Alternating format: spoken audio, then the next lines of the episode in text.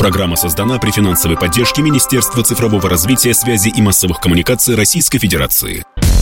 Чистая страна. Сегодня мы поговорим об экологии, и у нас в гостях будет много интересных спикеров. К примеру, Илья Разбаш, директор Центра развития водохозяйственного комплекса Минприроды России, он же идейный вдохновитель акции «Вода России». Еще блогер Жора Каванесян, Анна Виноградова из проекта «Добрые крышечки» и Леонид Синицын, руководитель проекта «Собиратор». И с первым гостем прямо сейчас побеседует мой коллега Антон Челышев. Передаю ему слово. В этом году ко Дню эколога было приурочено много мероприятий. Не осталось в стороне и «Вода России», которая в рамках марафона «Зеленых дел» вместе с новым экодвижением «Экосистема» провела более тысячи уборок с 3 по 12 июня. А если мы вспомним о том, что акция «Вода России» проходит по всей стране с 2014 года, то цифры вас поразят. Это вообще, пожалуй, самое многочисленное волонтерское движение, охватывающее страну от Калининграда до Чукотки. За почти 10 лет лет на берега озер, рек и других водоемов а, вышло более 8 миллионов человек. И они собрали, с одной стороны, это рекорд, с другой, конечно, ужасающие цифры, больше 9 миллионов мешков с мусором. Больше 8 миллионов человек и больше 9 миллионов мешков с мусором – это для наглядности а, почти 76 тысяч КАМАЗов. Но чтобы показать созидательный масштаб, добавлю, что было очищено 10 300 водоемов нашей необъятной Родины. 5 а, июня, напомню, отмечался День эколога, и, учитывая результаты акции «Вода России», этот день хочется назначить э, не узким днем только профессионалов в области экологии, но днем, о котором знают в мире все от мала до велика. Насколько это возможно и как много людей в стране вовлечены сейчас в экоповестку, поговорим с нашими гостями. И первый гость, самом деле идейный вдохновитель, и, конечно, организатор акции «Вода России» Илья Разбаш. А, Илья, добрый день. Э, вот день эколога, мы говорим о дне эколога. А кто сегодня считается экологом? Могут ли, например, участники акции «Вода России» называть себя экологами? Добрый день, дорогие слушатели. Легко каждый из наших участников акции «Вода России» может считать себя полноценным экологом. Воздух, вода. Как родилась идея проекта «Вода России»? Сколько прошло лет и что акция изменила в сознании жителей страны или, по крайней мере, вот тех 8 а, миллионов человек, которые выходили на берега? А, экология страны – это действительно не только национальная, это наднациональная цель. Мне кажется, э, в какой-то момент истории, э, когда мы проводили Министерством природных ресурсов и Федеральным агентством водных ресурсов, проводили э, большую федеральную целевую программу по развитию водохозяйственного комплекса. Это большое количество мероприятий, связанных со строительством новых водохранилищ, ремонтом большого количества гидротехнических сооружений и так далее. Это профессиональная деятельность, которая, в которую были вовлечены действительно специальные службы. Но основной нашей идеей в 2013 году, а, пожалуй, была простая. Вовлечь а, наше гражданское население в, а, собственно, бережное отношение к водным ресурсам. И Еще с советских времен мы хорошо помним, что только труд облагораживает человека в этом смысле. Поэтому э, мы не придумывали велосипед э, совместно с нашими большими друзьями, а это Всероссийское общество охраны природы, это отдельные активные экологические направленные такие организации в субъектах Российской Федерации. И, в общем-то, «Вода России» это был несколько измененный ну, отчасти новый формат проведения мероприятий, которые мы предложили. Плюс э, не надо забывать, что Министерство природных ресурсов, Федеральное агентство водных ресурсов оказывает огромную организационную еще поддержку на местах. Поэтому начинали мы с э, примерно около 150 тысяч человек в 40 субъектах Российской Федерации, то Сегодня только за 22 год это почти полтора миллиона человек во всех 89 субъектах Российской Федерации. И возвращаясь к большим цифрам, за 22 год три четверти экватора по километражу, это э, ближе к 40 тысячам километров прошли наши волонтеры. Сегодня я вижу, что все из полутора миллионов, ну, процентов 30, наверное, людей, они берут просто э, водный объект, свой любимый, под общественный контроль. Нет, мы не выдаем им дубины или АК-47. Но вопрос в том, что эти люди начинают э, очень внимательно следить за тем, кто к ним приезжает в качестве отдыхающих, и как они сами ведут себя на площадке. Ведь поубиравшись раз, никто из этих вот э, наших добровольцев никто и никогда больше не оставит на берегу э, ни единой бумажки. Вот в этом, пожалуй, э, наша такая экопросветительская, с одной стороны, и очень практичная польза для нашей воды. Если вдруг кто-то из наших слушателей э, вот именно сейчас принял решение о том, чтобы поучаствовать в акции, то, собственно, как им подключиться к проекту? А, сайт берег добрых дел .рф. И он э, на самом деле рассказывает, э, как можно организовать свое мероприятие или присоединиться к уже существующим огромное количество. Но еще раз напомню, в 2022 году у нас прошло более 22 тысяч мероприятий во всех субъектах Российской Федерации. Поэтому найти для себя удобное место для уборки вполне реально. Но и в том числе э, достаточно большое количество материала, который у нас есть, который, наверное, подвинет в том числе вот людей к той самой философии малых дел. Э, в общем-то, иной раз э, ну, всяко бывает, и особенно жителям мегаполиса это тяжело, тяжеловато делать, да, э, но можно и не выходить на берег. Достаточно просто понять, что покупка очередных джинс – это 7,5 тонн воды, затраченных на одну пару джинс. А, у нас есть э, на сайте Федерального агентства водных ресурсов есть э, такой интересный водный калькулятор. Можно посчитать свой водный след и понять, насколько э, можно сократить свой водный след именно в потреблении. Да, акция «Вода России» – отличное мероприятие для того, чтобы провести на воздухе в приятной компании с хорошим результатом и ощущением того, что сделал пускай немногое, но это немногое складывается вот в те 15 тысяч КАМАЗов вывезенного мусора в год. У нас девиз акции «Вода России», придуманный, кстати, э, ребятами из «Зеленой Башкирии». «Принес – забери». Все очень просто на самом деле это действительно так. С каждой акцией «Вода России» люди уходят как с праздника, когда видят результаты своего труда. Да, там горы мусора они собирают, их потом вывозят, но вот это вот общее ощущение праздника, праздника очищения, что ли, природы, оно остается. Вот, как считаете, Илья, в этом секрет успеха и роста числа волонтеров э, или не только в этом? И что еще делается для того, чтобы вовлекать в процесс тех, кто пока ну, далек от участия? Мы предлагаем еще достаточно достаточно большое количество инструментов привлечения, которые так или иначе формируют э, вот тот самый ну, скажем так, да, не потребительский, а водоохранный взгляд на э, те наши берега любимые. И, в частности, ну, э, например, на смартфон или на себе на компьютер можно установить такую ходилку-бродилку в стиле Марио. Это наш хороший проект такой «Воды России» медиагруппы «Комсомольская правда», это экологическая игра. После прохождения зарегистрируйтесь, если персонаж что-нибудь найдет интересное, и появится окошко, где рассказывается о достижениях акции и активистов и так далее. Из игры можно узнать о интересных э, находках. Э, так или иначе, это формирует, ну, скажем так, желание. Да, приходите, участвуйте, и рандомайзер через два месяца выберет э, лауреатов, которые получат хороший приз. Среди тех, кто уже поучаствовал, но хочет немножко расширить свое, так сказать, свой активизм, э, у нас есть замечательный конкурс для э, волонтеров «Общий сбор». Действительно, как индивидуально, так и командно можно участвовать и в нем. А, и 1 августа наше высокое жюри в лице Вячеслава Фетисова, а, легендарного нашего, а, объявят победителя. Здесь куча номинаций интересных, и оригинальная находка, и экоблогер, и много индивидуальных зачетов. И э, надо сказать, что в, даже вот в год учителя у нас есть номинация специальная как экопедагог, что очень важно. Вместе с тем есть еще один достаточно простой челлендж, где через призму воды или с участием воды в кадре сделать хорошую фотографию. И, в общем-то, можно выиграть путешествие на двоих на Камчатку.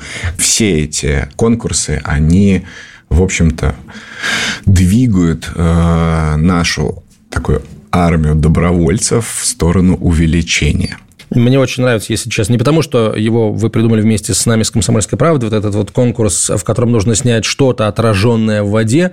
Классная идея. А, я хотел сказать слушателям, что работы еще принимаются, принимаются до 20 августа, поэтому, друзья, если есть такие вот классные фотки, присылайте. Если э, их нет, делайте и присылайте. Вот что интересно, а, вот что еще необходимо сделать для того, чтобы, а, ну, там, я не знаю, день эколога стал праздником, праздником в каждой семье, но надо, мне кажется, брать шире для того, чтобы экологическое поведение а, стало нормой для каждой семьи, там, для каждого ребенка, для каждого взрослого. Наша задача влюбить человека в воду да, она на самом деле, с одной стороны, очень проста, ну, казалось бы, без воды мы не проживем. И все, на этом разговор можно заканчивать и дальше идти расходиться по домам. С другой стороны, эм, у нас э, расхожее мнение, что воды у нас очень много и так далее, и так далее. И здесь крайне важно для нас, для всех, как для родителей, как для там, бабушек и дедушек, э, воспитывать и воспитывать, интенсивно воспитывать в нашем подрастающем поколении любовь к нашей планете в целом.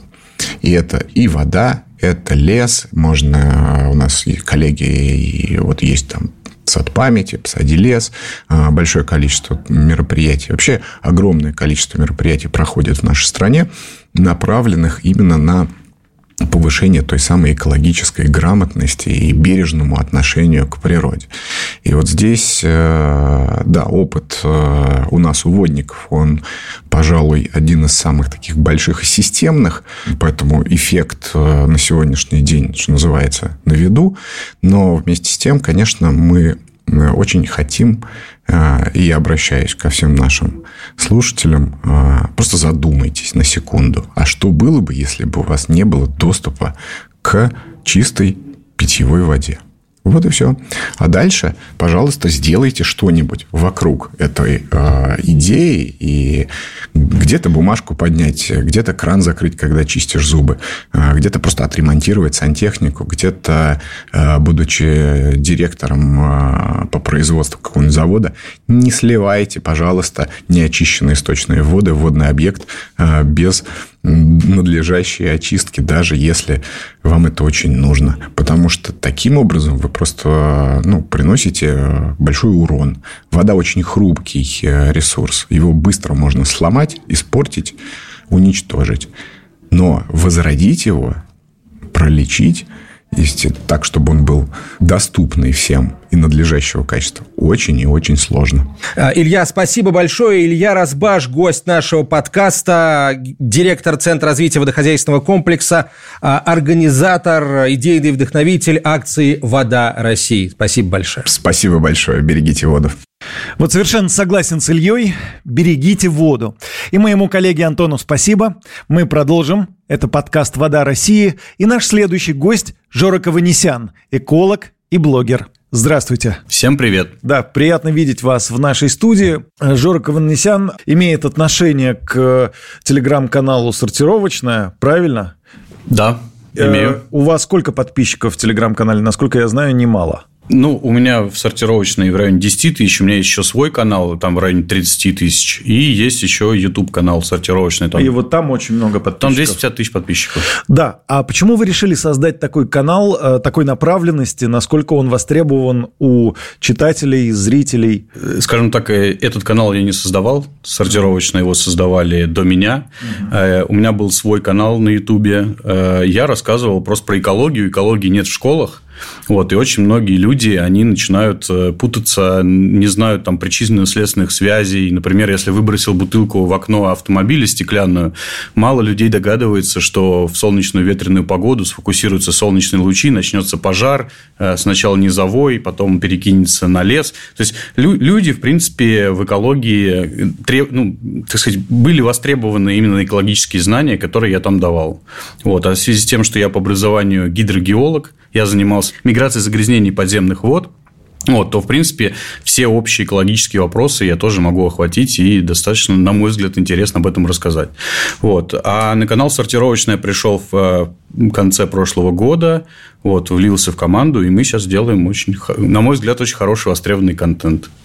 Какие комментарии вы видите в ответ на ваши публикации? Насколько наши люди, э, ваша аудитория экологически образованная? Ну, у нас, э, э, надо сказать, что экология начинает волновать людей, когда они удовлетворили свои первичные потребности. То есть, как вот если нарисовать пирамиду Маслоу, uh-huh. то вначале там идет это еда, это безопасность и так далее. Экология и вообще, правильно говорить, охрана окружающей среды и забота о ней, она идет несколько выше. Поэтому, конечно, основная аудитория – это крупные города, это средний класс, э, вот, и, так сказать, все, что с этим связано. Но иногда в последние особенно годы э, уже даже какие-то маленькие города, даже какие-то там поселки тоже приглашают там прочитать лекции, рассказать, как нам тут организовать раздельный сбор отходов, что с нашей рекой, там э, вырыли карьер, уровень в колодцах упал, из-за чего, почему и так далее и тому подобное. То есть это все людей интересует, и поэтому вот я, я правильно понимаю, телевизоры купили, машины купили, э, квартиры купили, смартфоны тоже есть. Теперь можно и задуматься о том, какую воду мы пьем, насколько она чистая и так далее. Все правильно, да. Люди просто начали выходить из своей квартиры, когда сделали ремонт, когда все обустроили, они выходят на улицу и смотрят, а что это такое, почему этот лес рубит? Это же мой лес, я тут все детство грибы собирал. Надо разобраться. Начинают, э, так сказать, этим вопросом заниматься. Почему речка была полноводной, вот по ней даже там в 50-е годы ходили корабли, там мне дедушка рассказывал, да, а сейчас это какое-то заболоченное, вот это вот, ну, какое-то старица какая-то, и течения нет, рыбы нет, ничего нет. Что произошло? То есть, люди начали этим интересоваться, и мы, я считаю, что успешно объясняю. А что стоит делать, чтобы поднимать уровень образования у населения? экологический уровень. Вот на ваш взгляд, э, э, что делается и что может быть, нужно еще сделать? Ну, э, есть путь японский, вот, он мне нравится, например, э, когда вот просто с таких ногтей, там, с 3-4 лет э, детей подводят к контейнерам для раздельного сбора и объясняют, что нужно куда класть. Когда они уже вырастают, становятся взрослыми людьми, они уже ну, не задумываются даже, угу. почему они сортируют отходы. То есть, это то есть, начинать воспитывать экологическое воспитание даже с детского сада. Вот. Но вообще, я считаю, что должны быть какой-то предмет, экология в школе.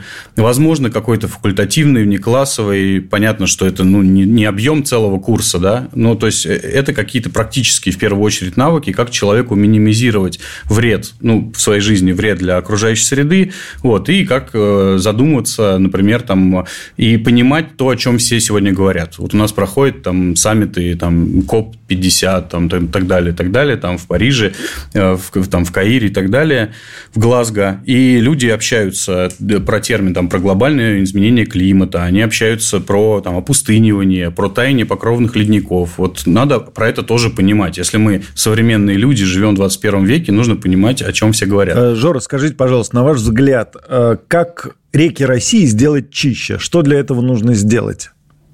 А, чтобы сделать реки России чище, нужно... Ну, наверное, единого рецепта нет, но вот есть какой-то, может быть, единый подход, угу, да? Угу. Да, у нас основными загрязнителями, давайте тогда от этого плясать, у нас это промышленные предприятия, это очистные сооружения городов, и это сельское хозяйство, которое зачастую идет в пойме реки. То есть, это основные загрязнители. Соответственно, промышленные предприятия, там и химические могут быть, и какие угодно отходы, то есть, их нужно модернизировать первое, что нужно сделать.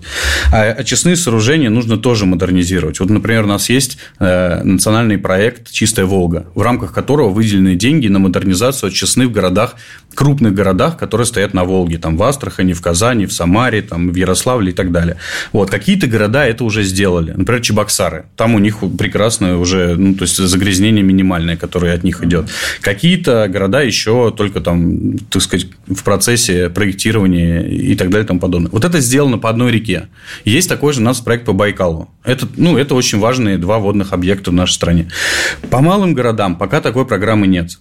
Малым городам тоже нужна модернизация. Например, там 50 тысяч человек, 100 тысяч человек. Это тоже огромные, в общем-то, стоки канализационные, которые э, биогенные элементы, бактерии калиморфные, фосфаты, нитраты, нитриты, аммонийный азот. Это все приводит к чему? К эвтрофикации водоема, то есть они зарастают цианобактериями, поглощают кислород из воды, погибает рыба, погибает все. И мы в течение десятилетий это все сливаем в реки. То есть вот это надо прекратить. Нужно модернизироваться э, в очистных сооружениях. И третье, сельское хозяйство, мы используем пестициды. Пестициды зачастую для водных э, объектов – это катастрофа, потому что это, по сути, это химическое оружие в маленькой концентрации. Вот, оно попадает туда, ну, и это чудовищное тоже э, влияние. Если мы вот, вот это снизим, вот эти три вещи, то в целом реки станут чище там, процентов на 80, на 90. Вот, это уже будет просто победа и, и никаких проблем. Отдельно особняком стоит такой загрязнитель, как микропластик. Мы его сравнительно недавно начали обнаруживать. Э, вот в 20 по-моему, 21 году или 20 мы сделали хорошую очень экспедицию по Волге. Есть фонд «Без рек, как без рук». Они организовали прекрасно. Это выпускники МГУ, географического факультета, химического факультета.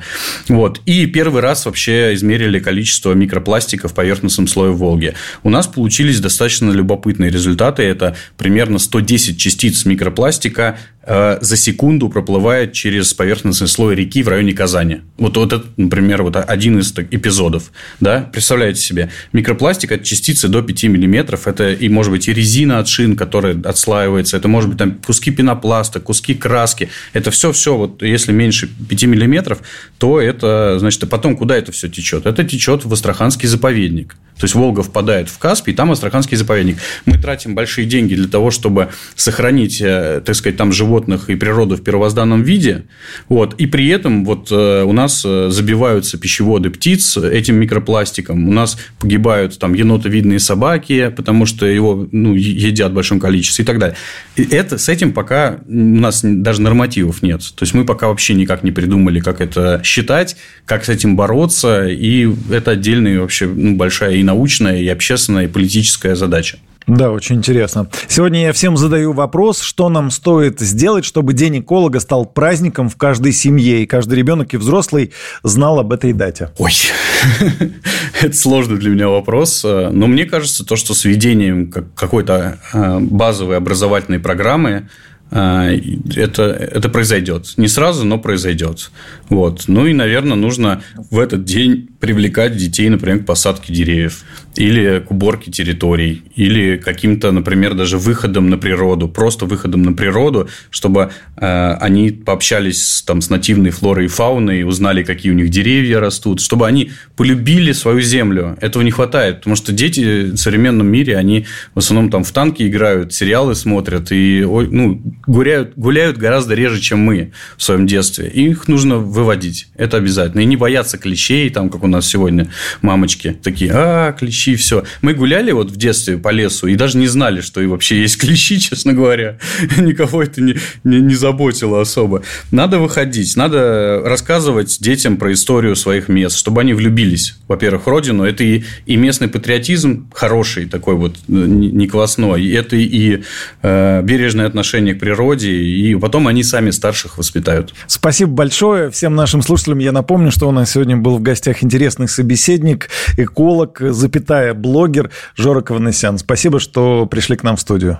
Всем спасибо. Еще один герой нашей программы Анна Виноградова. Это представитель проекта «Добрые крышечки», российский эколого-благотворительный волонтерский проект, имеющий двойную цель – сделать наш мир чище и помочь детям, которым нужна поддержка. Проект организован благотворительным фондом «Волонтеры в помощь детям-сиротам». Анна, здравствуйте. Добрый день. А, вы знаете, наверное, года полтора назад ко мне подошли мои дети и сказали, пап, мы будем собирать добрые крышечки. Вот тогда я узнал и услышал об этом, и теперь мы собираем эти добрые крыш- крышечки. Это уже такой, мне кажется, какой-то вот бренд, который дети знают. Я не знаю, откуда они э, принесли вот это и сказали, что мы будем собирать добрые крышечки, но значит, это работает. А, надеюсь, что они это узнали а, в школе, а, потому что ну, очень активно всего. участвуют и детские садики, и школы, ну и вообще достаточно известный проект. И самое главное, это как-то вот заряжает на цель на результат. Добрые крышечки, вот что-то в этом словосочетании есть. Скажите, пожалуйста, насколько эти две цели, забота о сохранении природы и помощь детям, совместимы? Ну, в нашем проекте это прекрасно совершенно совмещается. А, дело в том, что а, люди начинают собирать крышечки, а, крышечки не оказываются на полигонах, а отправляются на переработку. Это очень здорово. Деньги за это вторсырье поступают на наш э, счет, и на эти деньги мы покупаем реабилитационную технику для детей с особенностями развития, которые воспитываются в приемных семьях. Э, нам кажется очень важным, что для многих людей сбор этих крышечек – это первый шаг к раздельному сбору отходов, потому что когда люди начинают собирать крышечки, следующим номером они задумываются, а куда же можно складывать бутылочки, чтобы они тоже перерабатывались, и таким образом люди ну, как бы втягиваются в такой экологически ответственный образ жизни. Нам кажется, это как бы третья такая э, негласная тоже э, цель э, и результат нашего проекта, что не может не радовать.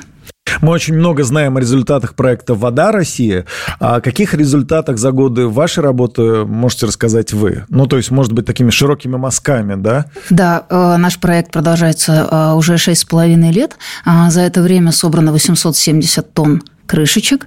А, участвуют жители 180 а, городов России. И на вырученные средства а, мы смогли помочь 68 детям. И сейчас уже подошел к концу 98-й сбор. Почему расходится? Потому что некоторым детям мы покупали несколько предметов. Но главное, что это действительно работающий проект. У нас совершенно полная прозрачность. Видно, куда идут деньги, на что. И нам кажется, это тоже тоже очень важным, а, потому что люди верят, что даже маленькая крышечка, цена которая около двух копеек, может стать вкладом в наше общее дело. Я правильно понимаю, что участвует ну, практически вся Россия? Или э, география пока вот не такая широкая? Нет, не такая широкая, потому что, во-первых, во многих городах России, э, если речь идет о крупных городах, то там ведутся собственные сборы. Э, и э, у нас такое правило, что если в городе э, ведется сбор на какую-то местную инициативу, с нами не связанную, то в этот город мы не заходим, чтобы людей не путать. Угу. Так что у нас не вся Россия участвует, но достаточно много городов. А, самая главная проблема с развитием проекта заключается в том, что у нас, к сожалению, не во всех а, регионах есть переработка пластика. Мы не везде можем найти партнеров. А возить это очень дорого и, в общем-то, совершенно бессмысленно. А почему вообще э, вот появилась эта идея именно с крышечками? Это что, какой-то особый вред э, природе? Или это просто интересно детям? Почему именно крышечки стали объектом вашего внимания? Ну, дело в том, что это не, не, совсем наша идея. А, сбор крышечек активно а, распространен в разных странах мира. И в декабре 2016 года а, замечательная экоактивист из Москвы Ирина Беляева, это идейный вдохновитель нашего проекта, как бы решила, что в Москве тоже такой сбор возможен. Наши крышечки не представляют из себя ничего такого особенного в смысле пластика или какого-то особенного средства сырья, просто их удобно собирать. Они их, цветные? Они разноцветные, да, они яркие, а, их а, легко складывать и дома в какую-то небольшую емкость, в отличие, например, от а, бутылок, где много воздуха, и это сложнее все. Так что это просто самое простое, яркое, доступное и понятное. А вы можете нарисовать нам вот эту картинку, как эти крышки перерабатываются да. и во что это потом все превращается? Угу. Да, крышечки вначале э, дробятся, потом многократно промываются. А после этого они э, продавливаются в такое подобие горячей мясорубки, э, из которой вылезают такие длинные темно-серые уже нити. А дальше они разрезаются, и получается гранула. Она такого, еще раз повторюсь, темно-серого цвета. Вот это конечный продукт на заводе. Дальше этот конечный продукт отправляется в совершенно разные отрасли. Либо для, либо он используется, когда прокладываются дороги, либо Э, когда делаются короба для коммуникаций подземных, вот, э, вот такие uh-huh. большие трубы, uh-huh. либо какие-то мелкие пластмассовые изделия, там типа розеток, коробов для проводов, ну, то есть мелкие, мелкие пластиковые изделия. Так что это активно используется. То вы уже озвучили цифру, скольким детям вы помогли, это сколько? Ну, это 68 детей, 99 сборов и сумма около 20 миллионов рублей. Какое развитие вы видите, ну, может быть, вот этого экологического проекта «Добрые крышечки», да, для того, чтобы помочь детям? Ну, я думаю, что чем больше э, городов э, и э, жителей нашей страны будут присоединяться, тем будет лучше, конечно. То есть, чем больше крышечек, тем больше, соответственно, денег, и тем, тем большему количеству детей мы сможем помочь. В ближайшее время, я думаю, что мы не только реабилитационную технику будем покупать, но также и оплачивать реабилитационные курсы, потому что ну, вот в данный момент у нас небольшие сложности, мы не можем найти а, подопечных детей, если об этом есть возможность а, да, конечно, рассказать конечно, в эфире. Это будет расскажи. замечательно. То есть нам очень мы, мы везде ищем приемных детей с особенностями развития, которым необходима помощь.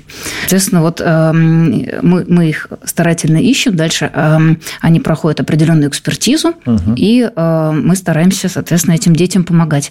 Но поток средств от крышечек сейчас слегка больше, чем поток детей. Поэтому мы сейчас будем а, не только реабилитационную технику, но также и реабилитационные курсы оплачивать для этих же самых детей. Значит, все не так уж и плохо, я бы сказал, если денег больше, чем... Ну, это редкая история для благотворительных проектов, но вот э, в данный момент у нас сложилась такая ситуация, мы везде ищем, но действительно, на самом деле, если говорить о регионах, то а, на такой шаг идут действительно не очень многие люди. И сегодня я всем задаю вопрос, э, что нам стоит сделать, чтобы День эколога стал праздником в каждой семье, и каждый ребенок и взрослый знал об этой идее, об этой дате? Ну, мы со своей стороны везде рассказываем и в соцсетях, и везде э, о том, какая важная экологическая роль у нашего проекта. На самом деле э, он получил такой отклик, потому что это как бы два сообщества, либо эко-активисты, либо люди, которые которые хотели бы помогать детям, но в результате получился такой очень массовый проект. А, сейчас около 700 тысяч а, участников, но на самом деле очень сложно их посчитать. А, и поэтому я думаю, что совместными усилиями, рассказывая о реально работающих экологических проектах, в том числе о нашем. Мне кажется, что это как раз тот путь, который позволит сделать этот праздник праздником всех семей. Спасибо вам большое, что ответили на мои вопросы. Я желаю удачи в вашей деятельности. Э, я напомню всем нашим слушателям, э, с нами в студии была Анна Виноградова, представитель благотворительного фонда «Волонтеры в помощь детям-сиротам». Спасибо большое. Всего доброго. И еще один гость, кого тоже можно смело поздравлять с Днем эколога. Э, это ребята из Собиратора, Собиратор сообщества экоосознанных людей-экспертов. Какова цель Собиратора и как работают пять центров России, спросим у нашего гостя, руководителя проекта Собиратор активиста Леонида Синицына. Леонид, э, здравствуйте. Э, здравствуйте. Здравствуйте, Юрий. Здравствуйте, друзья. Скажите, пожалуйста, вот для обывателя, что такое вообще собиратор? Да, чем вы занимаетесь, для того, чтобы нашим слушателям было понятно? Компания, э, созданная активистами для главной своей миссии продвижения экологических знаний, экологической культуры. На практике что вы делаете? Мы э, учим людей, создаем, собираем экосообщество, поддерживаем соцсети, э, проводим эксперименты по сбору э, вторсырья, вещей для благотворительных фондов и работе со всем этим сложным делом. Э, вырабатываем экспертное мнение и э, советуем его на круглых столах и во множестве СМИ. Все по теме раздельного сбора, переработки ответственной, экологически ответственной жизни, разумного потребления. Леонид, скажите, пожалуйста, что, где и сколько собирает собиратор? Это не тавтология, кстати, собиратор собирает. Да, э, собиратор – это от э, слов «собираем экологическое сообщество». Э, поэтому, да, мы собираем в первую очередь людей – активных участников наших мероприятий уже несколько сотен тысяч человек. Это, это не только читатели, э, это именно активные участники. Только сегодня я увидел цифру о том, что россияне ежегодно выбрасывают в среднем 15 килограммов одежды. Э, а до этого возник такой, может быть, небольшой диалог во власти. Что делать с этой одеждой? Да, нужно вот запретить выбрасывать ее в контейнер Э, нужно ее перерабатывать. Вот что э, со всем этим количеством одежды делать, как вы думаете? Да, одежды действительно гигантское количество, и она очень э, мешается в смешанном мусоре выброшенной и никогда уже не восстановится.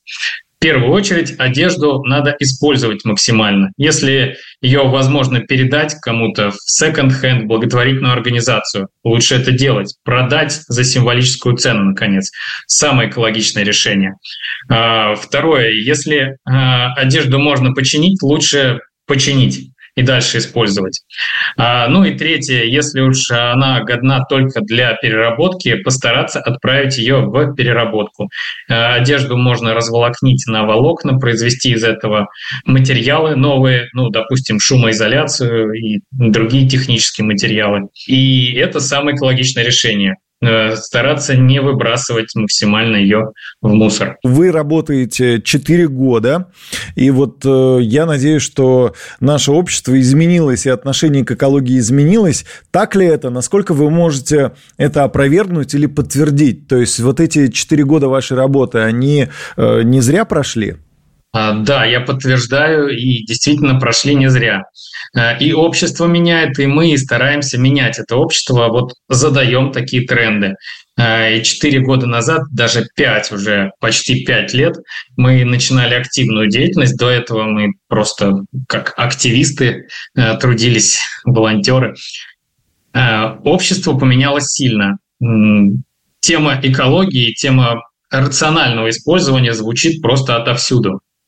Э, и власть, и э, бизнесы говорят об этом, да и сами люди. Это стало таким общим э, местом для обсуждения, для разговора и приложения внимания. Поэтому остается только давать людям возможности экологично поступать.